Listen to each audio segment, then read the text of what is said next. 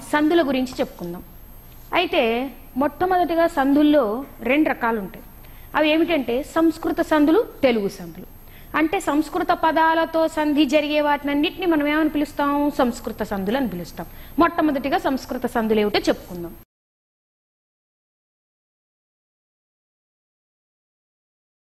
సంస్కృత పదాలతో సంధి జరిగే వాటన్నిటిని సంస్కృత సంధులు అని పిలుస్తాం. మొట్టమొదటిగా ఈ సంస్కృత పదాల్లో సంధి జరిగేటువంటి మొట్టమొదటి సంధి మీ అందరికీ బాగా వచ్చు. కాకపోతే అది సంస్కృత సంధి అని మీకు తెలియదు. సవర్ణ దీర్ఘ సంధి గ్రహించేశారు కదా? సవర్ణ దీర్ఘ సంధి. సవర్ణ దీర్ఘ సంధి సూత్రం ఏంటి? సవర్ణాక్షులు అంటే ఏమిటి? ఆ ఈ ఉ అరు.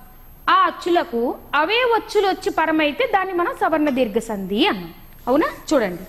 ఆ ఈ ఊ అరువులకు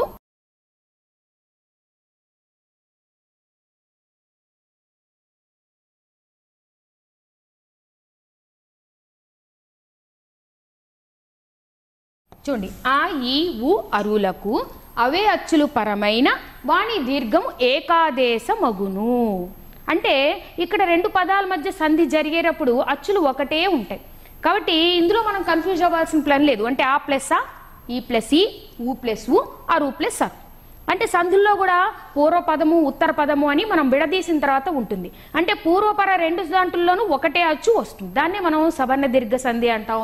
ఆ దీర్ఘం కూడా ఏకాదేశమగును. అంటే ఏకమాత్రా కాలంలో వస్తుంది. ఏ విధంగానో చూడండి. ఉదాహరణ దేవాలయము. విడదీస్తే దేవ ప్లస్ ఆలయము. అంటే ఇక్కడ ఆ ప్లస్ ఆ వచ్చింది కదా? మునీశ్వరుడు. విడదీస్తే ముని ప్లస్ ఈశ్వరుడు. అంటే ఈ ప్లస్ ఈ అలాగే గురూపదేశము. విడదీస్తే గురు ప్లస్ ఉపదేశం అంటే ఉ ప్లస్ ఉ అలాగే పితృణము.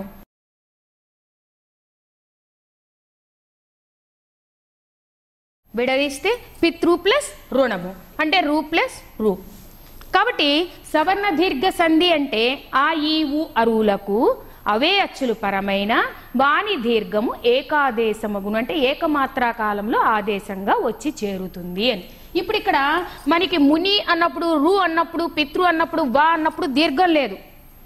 సంధి జరిగిన తర్వాత అంటే ఈ ఉత్తర పదంలో ఉన్నటువంటి దీర్ఘం సంధి జరిగిపోయిన తర్వాత పూర్వ పదంలో ఏకమాత్రా కాలంలో దీర్ఘం ఆదేశంగా దానికి వచ్చేసి దేవా ముని గురు పితృ అని దీర్ఘం ఆదేశంగా వచ్చేసేస్తాం. దీన్ని సవర్ణ దీర్ఘ సంధి అంటాం. రైట్ ఇప్పుడు చూడండి. అలాగే ఇంకొక సంస్కృత సంధి చూద్దాం మనం. సవర్ణ దీర్ఘ సంధి తర్వాత గుణ సంధి. ఇక ఈ గుణసంధి సూత్రం దగ్గరికి వచ్చేటప్పటికి అకారానికి అంటే పూర్వపదంలో అకారం ఉండాలి. అకారానికి ఈ ఉ అరువులు పరమైతే ఏ ఓ అర్లు ఆదేశ మగును అంటే ఏంటి? పూర్వపదంలో ఎప్పుడు అకారమే ఉంటుంది. ఇందాకట్లాగా ఈ ప్లస్ ఈ ఊ ప్లస్ ఊ అరు ప్లస్ అరు ఉండవన్నమాట. చూద్దాం ఎలాగో.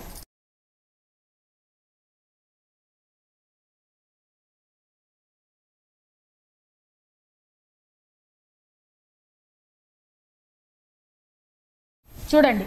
అకారానికి అంటే పూర్వపదంలో అకారం ఉంటుంది. ఈ ఉ ఆర్. అంటే ఈ పరమైతే ఏ వస్తుంది?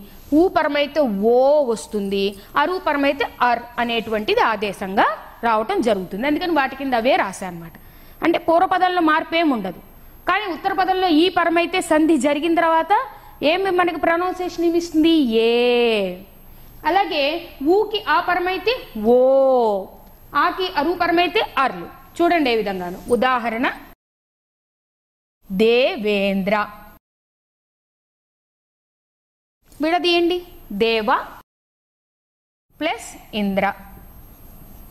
అంటే వాలో ఆ ఉంది కదా కాబట్టి ఆ ప్లస్ ఈ. అకారానికి ఈ పరమైంది కదా అందుకని ఏం జరగాలి? ఏ రావాలి? ఇక్కడికి వచ్చేవాడు చూడండి. దేవేంద్ర యాత్వ దీర్ఘం వే. ఏ ప్రొనౌన్సియేషన్ వినిపిస్తుందా? కనబడుతుందా? కాబట్టి దేవేంద్ర. అదే విధంగా రాజేంద్ర. కౌరవేంద్ర. కరెక్ట్. గజేంద్ర. రైట్ ఇవన్నీ కూడా అకారానికి ఈ పరం అయితే వచ్చేటువంటి పదాలే. అవునా? ఇప్పుడు తర్వాత ఊ రావాలి మనకి. అవునా? చూడండి. ఉదాహరణ సూర్యోదయము. విడదీస్తే సూర్య ప్లస్ ఉదయము. ఇక్కడ చూడండి సూర్య ఆ అన్నమా? ఆ ప్లస్ ఊ. అంటే అకారానికి ఊపరమైంది అంటే ఏం రావాలి? ఓ. కాబట్టి ఇక్కడ చూడండి సూర్యో. ఓ పరమైందా లేదా? సూర్యోదయము. వచ్చిందా లేదా? అవునా? తర్వాత మనకి ఇదే దీంట్లో అర్ అన్నాం కదా మహర్షి. విడదీస్తే మహా ప్లస్ ఋషి.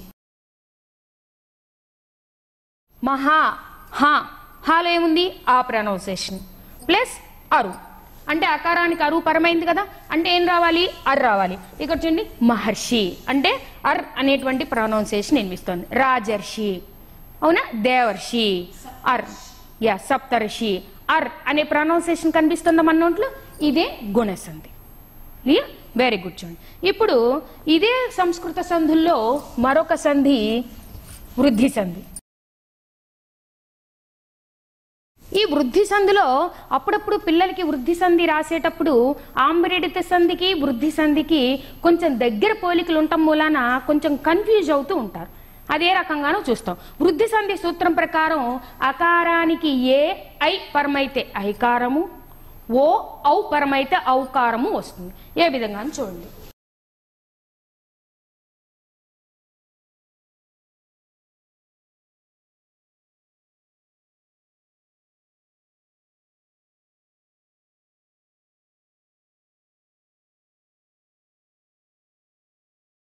చూడండి అకారానికి ఏ ఐలు పరమైతే ఐకారము ఓ ఔలు పరమైతే ఔకారము వచ్చింది అవునా? ఉదాహరణ చూద్దాం చూడండి. అంటే విడదీసినప్పుడేమో పూర్వపదంలో అకారం ఉంటుంది. ఉదాహరణ ఏకైక చూడండి. విడదీస్తే ఏక ప్లస్ ఏక. అంటే ఏక కాలో ఆ ఉంది. ప్లస్ ఏ అంటే అకారానికి ఏ పరమైంది. అవునా? అయితే అకారానికి ఏ ఐలి రెండు పరమైనా కూడా ఏదొస్తుందని చెప్పుకుంటున్నావు? ఐకారం. అవునా? కాబట్టి సంధి జరిగేప్పటికి ఇక్కడ చూడండి ఏకైక. కైలో ఐ ఉందా? ఏకైక. ఇది రాసేటప్పుడు చాలామంది ఏక ప్లస్ ఏక మనకి ఆంబరేడిత సంధి ఏమో అనుకుంటారు. ఎందుకంటే ఆంబరేడిత సంధి ఏంటి? ఆంబరేడిత సంధి వచ్చినటువంటి పదమే మళ్ళీ రెండోసారి పునశ్చరణ రావటం అన్నమాట. కాబట్టి ఏకైక అన్నది ఆంబరేడిత సంధేమో అనుకుంటారు. అప్పుడప్పుడు అప్పుడు ప్లస్ అప్పుడు. అది ఆంబరేడిత సంధి. అప్పుడప్పుడులో మనకి ఏమి మనకు సంధి జరిగిన తర్వాత కూడా ఎటువంటి మార్పులు చేర్పులు కనబట్టలేదు కాబట్టి అది ఆమ్రేడిత సంధి. అంటే వచ్చిన పదమే తిరిగి మళ్ళీ పునరావృతం అవటాన్ని మనం ఆమ్రేడిత సంధి అని అక్కడ చెప్పుకుంటాం. కానీ ఇప్పుడు ఇక్కడ మనకి అకారము అకారానికి ఏ పరమవుతోంది ఏ వచ్చినప్పుడు మనకి సంధి జరిగినప్పుడు ఐకారం కనిపిస్తోంది. కాబట్టి ఇది వృద్ధి సంధి. ఏకైక. తర్వాత ఇంకొకటి చూడండి. పరమౌషధము. విడదీస్తే పరమ ప్లస్ ఔషధము. మాలో ఆ ఉంది కదా? మాకేం ఆలో ఉంది? ప్లస్ ఔ. అంటే అకారానికి ఔ పరమైంది. అకారానికి ఓ కానీ ఔ కానీ రెండూ పరమైన ఏదొస్తుంది చెప్పుకున్నాం ఔ వస్తుందని చెప్పుకున్నాం కాబట్టి చూడండి పరమౌషధము. దివ్యౌషధము. దివ్య ప్లస్ ఔషధము. దివ్యౌషధము. అలాగే అష్ట ప్లస్ ఐశ్వర్యము. అష్టైశ్వర్యము. ఇవన్నీ కూడా వృద్ధి సంధి పదాల కిందకే వస్తాయి. మరి ఇంకొకటి చూడండి. ఈ సంస్కృత సంధుల్లో పిల్లలకి బాగా రిపీటెడ్గా వచ్చేటువంటి మరొక సంధి ఏమిటి అంటే యణాదేశ సంధి. అవునా? యణాదేశ సంధికి అసవర్ణార్చులు పరమైతే గనక యావారాలలు ఆదేశమవుతాయి. ఏ విధంగా చూడండి. ఈ ఊ అరులకు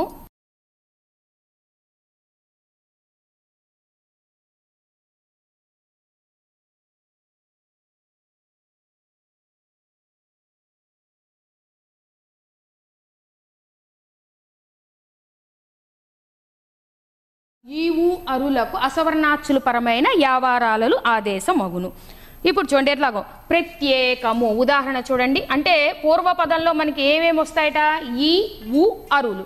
ఇందాక మనం పూర్వపదంలో అకారానికి మాత్రమే అని చెప్పుకున్నాము. ఇప్పుడు ఇక్కడ ఈ సంధికి వచ్చేటప్పటికి మాత్రం ఈ పూర్వపదాల్లో ఈ కానీ ఊ కానీ అరు కానీ ఉండాలి. అవునా? ఇప్పుడు చూడండి. ప్రత్యేకము. ప్రతి ప్లస్ ఏకము. అంటే ఫస్ట్ పూర్వపదంలో ఇకారం వచ్చేసింది కదా? అవునా? ఈ ఇకారానికి అసవర్ణమైనటువంటి అచ్చుల్లో ఏ వచ్చి పరమైంది? కాబట్టి ఇక్కడ మనకి యా వా రా లాల్లో ఒకటి ఈ రెండింటికి ఆదేశంగా వస్తుంది. కాబట్టి ప్రత్యేకము. చూడండి ఇక్కడికి వచ్చేటప్పటికి ఈ యా అంటే యా యా ఒత్తు వచ్చి చేరింది. చిల్డ్రన్ ఇంకొక సింపుల్ లాజిక్ చెప్తా మీకు. యనాదేశ సంధిలో యావారాలాలు అంటే అవే అక్షరాలు వచ్చి ఇక్కడ చేరతాయని ఇందాకటి సంధుల్లో చెప్పుకున్నటువంటిది కాదు. వాటి అల్లులు అంటే వాటి ఒత్తులు వచ్చి ఇక్కడ మనకి చేరటం జరుగుతుంది. కాబట్టి మీరు పదం చూడంగానే రెండవ అక్షరానికి యా ఒత్తు గాని వా ఒత్తు గాని రా ఒత్తు గాని లా ఒత్తు గాని ఇక్కడ కనబడింది అనగానే మీరు వెంటనే ఏం చేసేయాలి? ఓహో ఇది అనాదేశ సంధికి సంబంధించింది. వెంటనే మీరు విడదీసేసేయంగానే ఈ విడదీసేటప్పుడు మొట్టమొదట విడదీసిన పూర్వపదంలో ఈ గాని ఊ గాని అరు గాని ఉండాలి గనక ఆ పదంలో ఏ అచ్చు మనం ప్రొనౌన్సియేషన్ కనిపిస్తుందో ఆ విధంగా పూర్వపదంలో పెట్టుకుని తర్వాత పదాన్ని ప్రత్యే తే ఏ వినిపిస్తోంది ఏ దాన్ని అక్కడ పెట్టేసుకున్నాం అనుకోండి స్పెల్లింగ్ మిస్టేక్ రా. సింపుల్ లాజిక్ అన్నమాట. అలాగే సంధి జరిగిన తర్వాత యా ఒత్తి ఇక్కడికి రానే వచ్చింది. ప్రత్యేకము. క్లియర్? మరో ఉదాహరణ చూసుకోండి. ప్రత్యేకం తర్వాత అత్యంత. విడదీస్తే అతి ప్లస్ అంత. అంటే ఇక్కడ ఇకారం వచ్చిందా? విడదీసినప్పుడు మనకి ఇక్కడ చూడండి రెండో వాహలులో మనకి యా ఒత్తు మళ్ళీ వచ్చి చేరిందా ఇక్కడ? అవునా? అంటే ఇక్కడ అసవర్ణాచుల్లో ఆ వచ్చిందా మనకి? అతి ప్లస్ అంత. అత్యంత. క్లియర్ కాబట్టి యనాదేశ సంధి అనగానే మనకి రెండవ అక్షరం ఇచ్చినటువంటి పదంలో రెండవ అక్షరం కింద ఈ యావారాల్లో ఏదైనా ఒక ఒత్తి వచ్చి చేరింది అంటే మనం దాన్ని వెంటనే యనాదేశ సంధి అని మరి గ్రహించుకోవటం తెలిసిపోతుంది. క్లియర్ యహ నెక్స్ట్ ఇంకొకటి చూడండి. అనునాసిక సంధి. అనునాసిక సంధి అంటేనే ముక్కుతో పలికేటువంటి పదాలకు సంధి జరగటము అని తెలిసిపోతుంది మనకి. అవునా? ఇప్పుడు ఈ అనునాసిక సంధులు చూడండి. కా చ ట త ప లకు అంటే మనకు పరుషాలు సరళాలు అని రెండు ఉన్నాయి పరుషాలు అంటే కొంచెం కఠినంగా పలుకుబడేటువంటి హల్లులు. సరళాలు అంటే తేలికగా పలుకుబడేటువంటి హల్లులు. ఈ కచ్చట తపలు పరమైనప్పుడు నా మాలు పరమైనప్పుడు. కచ్చట తపలకు నామాలు పరమైనప్పుడు ఆయా వర్గాల పంచాక్షరములే వైకల్పముగా ఆదేశముగా వచ్చును. ఆయా వర్గాల పంచమాక్షరములే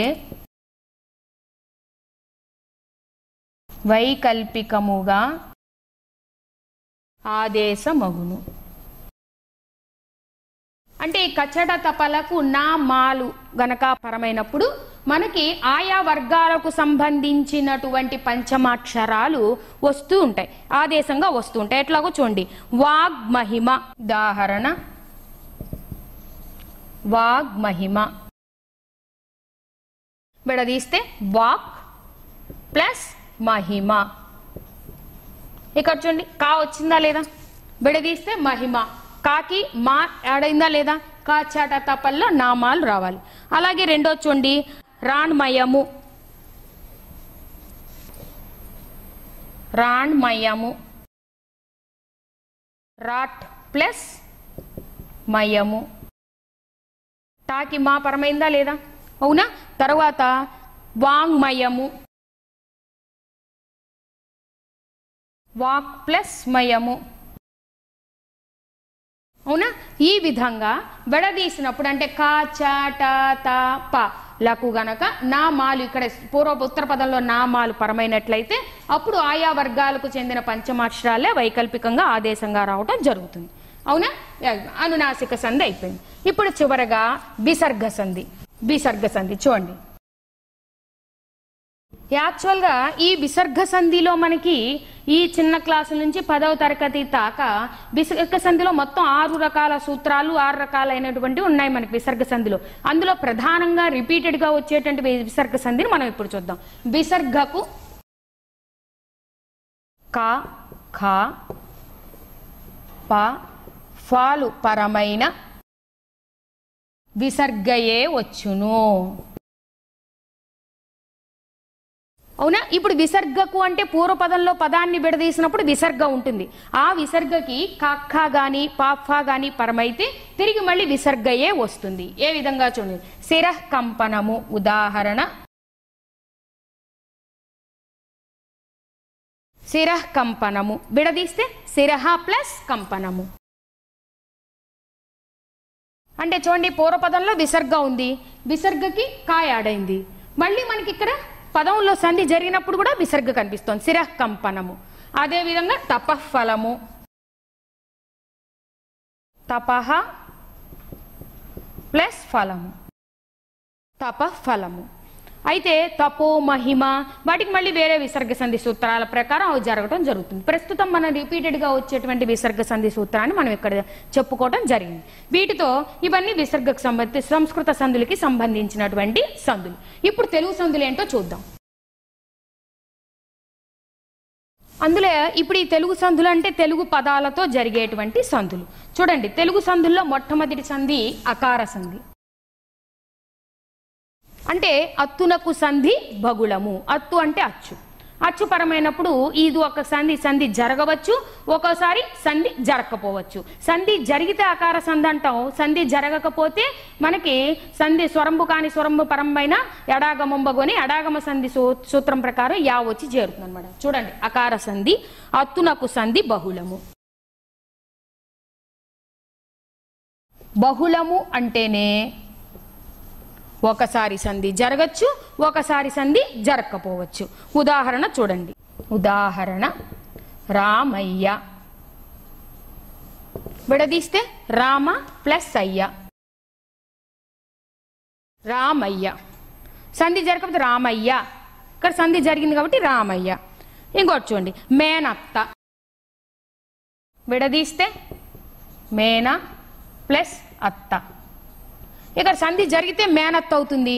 ఒకవేళ సంధి జరగని రూపం చూడాలంటే మేనయత్త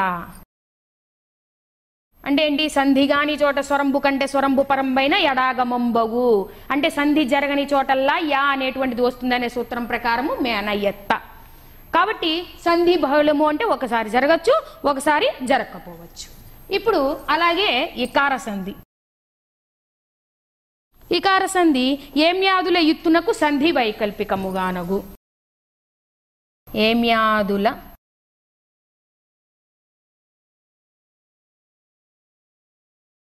అంటే ఏమ్యాదులు అంటే ఏమి మరి మొదలగొటువంటి పదాలకు ఇకారం అనేటువంటి శబ్దం పరమైనప్పుడు ఆ సంధి వైకల్పికముగా నవ్వుతుందిట సంధి వైకల్పికముగా నగు చూడండి ఉదాహరణ. ఏమది? ఏమి ప్లస్ అది.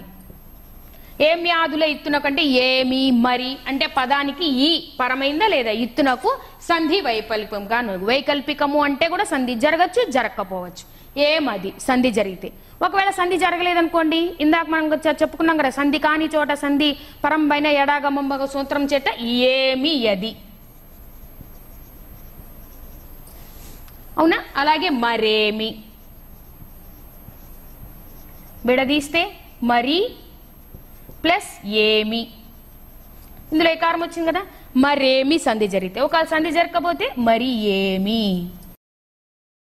కాబట్టి ఏమ్యాదులైతునకు సంధి వైకల్పికముగా నాకు అలాగే మూడోది అకార సంధి ఇకార సంధి మూడోది ఏంటి? ఒకార సంధి. యహ ఇక్కడికి వచ్చేటప్పటికి ఉకార సంధికి సంధి జరగచ్చు సంధి జరగకపోవచ్చు అనేటువంటి భేదం ఏమీ లేదు. ఉకార సంధికి తప్పనిసరిగా సంధి జరుగుతుంది. కాబట్టి ఉత్తున ఖర్చు పరంపైన సంధి అగు ఈజీ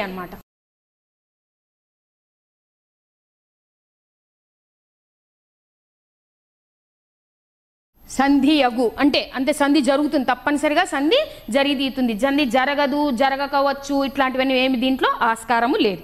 అంటే ఏంటి? ఉత్తున అచ్చుపరం అయితే అంటే పూర్వపదంలో ఉకారం ఉండాలి ఉత్తర పదంలో అచ్చు ఉండాలి. అచ్చు ఏదైనా కావచ్చు. అచ్చులు అంటే మనకు పదహారు రకాలైన అచ్చులు ఏ అచ్చు అయినా పర్వాలేదు అనమాట చూడండి ఏ రకంగాను. రాముడతడు ఉదాహరణ. రాముడతడు బెడదీస్తే రాముడు ప్లస్ అతడు. చూడండి పూర్వపదంలో ఉకారం ఉంది ప్లస్ అతడు అచ్చుపరమైంది. కాబట్టి ఉకార సంధి. ఎవరక్కడ? ఎవరు? ప్లస్ అక్కడ. ఊ ఉంది ప్లస్ ఆపరమైంది అవునా? కాబట్టి విడదీసినప్పుడు పూర్వపదంలో ఉకారం ఉండాలి అలాగే ఉత్తర పదంలో తప్పనిసరిగా అచ్చు ఉండాలి. కాబట్టి ఉత్తున అచ్చుపరమైన సంధియగు తప్పనిసరిగా సంధి జరుగుతుంది. యహ దాని తర్వాత ఇంకా మనం చెప్పుకోదగ్గ సంధి ఏమిటి అంటే రుగాగమ సంధి.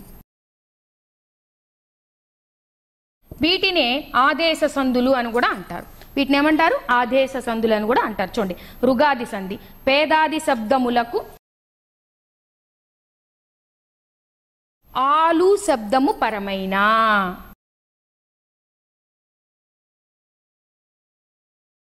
రుగాగమంబగు వీటిని సారీ ఇందాక ఆదేశ సందులన్నా అది డెలీట్ చేయండి. వీటిని ఆగమ సందులు అంటారు. అవునా? చూడండి. పేదాది శబ్దములకు ఆలు శబ్దము పరమైన రుగాగమంబగు వీటిని ఏమంటారు? ఆగమ సందులు అని కూడా మనం పిలుచుకోవడం జరుగుతుంది. టుగాగమ సంధి అలాగే రుగాగమ సంధి ఆగమము అంటే స్నేహితుల్లా వచ్చి చేరేటువంటి సంధులు ఇవన్నీ కూడా. అందుకని ఆగమ సంధులని పెద్దవాళ్ళు పిలవడం జరుగుతుంది. పేదాది శబ్దములకు పేద ప్లస్ సాది అంటే పేద మొదలైనటువంటి పదాలకు. ఆలు శబ్దము పరమైన ఆలు అనేటువంటి పదం గనక వచ్చి చేరినట్లయితే రు అనేటువంటిది ఆగమంగా వచ్చి చేరుతుంది. రుగాగమం బగు అంటే అదే ఆగమంగా వచ్చి చేరటం జరుగుతుంది. ఏ విధంగా చూడు. ఉదాహరణ. పేదరాలు. విడదీస్తే పేద ఇక్కడ ఉన్నదే కదా పేద అది అన్నాడు. అందుకని మొట్టమొదటి ఆపదమే తీసుకున్నా నేను. పేద ప్లస్ ఆలు. ఇక్కడ సంధి జరిగాక మనకి చూడండి రా కనిపిస్తుంది. పేద రాలు అంటే రా అనేటువంటి అర్షం మనకు ఆగమంగా వచ్చి ఇక్కడ చేరటం కనిపిస్తుంది. అలాగే చూడండి మనమరాలు. మనుమరాలు. విడదీస్తే మనుమ ప్లస్ ఆలు. మనుమ రాలు. రా కనిపిస్తుందా లేదా? అవునా? అలాగే తర్వాత జవరాలు. జవ ప్లస్ ఆలు జవరాలు. రాకి ఆగమంగం ఇస్తోంది అవునా? కాబట్టి వీటి రుగాగమ సంధి అన్నాం. యహ ఈ రుగాగమ సంధి తర్వాత మనకి రిపీటెడ్గా వచ్చేటువంటి సంధుల్లో మరొక సంధి ఏమిటి అంటే టుగాగమ సంధి. రుగాగమ సంధి తర్వాత టుగాగమ సంధి. ఇందాక రా ఎట్లా అయితే ఆగమంగా వచ్చి చేరిందో ఇక్కడ టు అనేటువంటిది అంటే టా అనే అక్షరం వచ్చి ఆగమంగా చేరుతోందని చెప్పడాన్ని టుగాగమ సంధి అంటాం. చూడండి. కర్మధారయం నందు గుత్తున కచ్చుపరంపైన టుగాగమంబగు. ఇక్కడేమో ఉత్తున కచ్చుపరమైన సంధియగు అని ఉకార సంధికి చెప్పుకున్నాం. అదే విధంగా టుగాగమ సంధికి వచ్చేప్పటికి కర్మధారయమున. కర్మధారయమున ఉత్తునకు అంటే ఉకారానికి అచ్చు పరమైన. టుగాగమంబగు అంటే టా అనేటువంటి అక్షరం ఆగమంగా వచ్చి చేరుతుంది. ఏ విధంగానూ చూడండి. ఉదాహరణ నిగ్గుటద్దము. విడదీస్తే నిగ్గు ప్లస్ అద్దము. ఇక్కడ చూడండి విడదీసినప్పుడు ఉకారం ఉంది. ఉకార సంధిలో లాగానే ప్లస్ ఉత్తర పదంలో అకారం ఉంది. కానీ మనకి సంధి జరిగిన తర్వాత ఇక్కడ టా అనేటువంటిది ఆగమంగా కనిపిస్తోంది. నిగ్గుటద్దము అవునా? తర్వాత చూడండి. అలాగే కరకుటమ్ము. విడదీస్తే కరకు ప్లస్ అమ్ము. ఇక్కడ సంధిలోకి వచ్చేప్పటికి టా ఆగమంగా కనబడుతుంది. అవునా? వెరీ గుడ్ ఇప్పుడు మీకు ఇంత మటుకు ఈ తెలుగు సంధుల్లో మనకి డిఫరెన్స్ తెలిసిపోయింది. ఇప్పుడు ఆమ్రేడిత సంధి దగ్గరికి వస్తున్నాను. చూడండి ఆమ్రేడిత సంధి. ఆమ్రేడిత సంధి కింద మనం చెప్పచ్చు నాకు ఆమ్రేడితం పరంబగినప్పుడు సంధి తరచుగానగు అంటే మనకి చూడండి అచ్చునకు అంటే మనకు ఆల్రెడీ అచ్చులు తెలుసు. ఆమ్రేడితం పరంబగునప్పుడు అంటే వచ్చిన పదమే మళ్ళీ తిరిగి వచ్చినప్పుడు సంధి తరచుగా అనగు చూడండి అచ్చునకు ఆమ్రేడితము పరమగునప్పుడు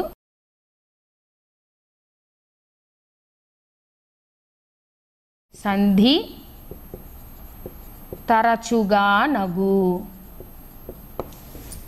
ఆమ్రేడితము అంటేనే వచ్చినటువంటి పదం మళ్ళీ రిపీట్ అవుతాం అనమాట పునరావృతం అవ్వటము మళ్ళీ మళ్ళీ రావటం అనమాట ఆమ్రేడితము అంటే అది దాని భావార్థం. అచ్చునకు అంటే విడదీసినప్పుడు అచ్చు ఉంటుంది అక్కడ. అచ్చునకు ఆమ్రేడితం పరమైన సంధి తరచుగానుగు చూడండి ఔరా ఉదాహరణ. ఔరా ప్లస్ ఔరా. ఈ రెండు మళ్ళీ రిపీట్ అయినాయి కదా ఔరా ప్లస్ ఔరా. వి ఆంబ్రేడితో అనమాట రా అన్నప్పుడు అచ్చులో ఆ ఉంది కదా మనకి ఇక్కడ. కాబట్టి ఔరా ప్లస్ ఔరా ఔరౌరా ఆహా ప్లస్ ఆహా. ఆహాహా. క్లియర్ అలాగే ఇంకా చాలా ఈ ఆమ్రేడిత సంధుల్లో కూడా మనకి కనీసం ఒక ఐదు రకాల ఆమ్రేడిత సంధి సూత్రాలు ఉన్నాయి. ఆయా సూత్రాలను అనుసరించి ఆయా పదాలకు మనం ఉదాహరణలు చెప్పడం జరుగుతుంది. అయితే పదో తరగతి వరకు సర్వసాధారణంగా మనం చెప్పుకునేవి అప్పుడప్పుడు ఎప్పుడెప్పుడు ఇప్పుడు ఇందాక నేను చెప్పినట్టే రిపీట్ అయ్యేటువంటివే తప్ప తక్కినటువంటివన్నీ కూడా కాలేజీ వరకు మనకి రావు. పదో తరగతి వరకు ఇంత మటుకు అవసరం అవుతుంది క్లియర్? వెరీ గుడ్ చెల్లి.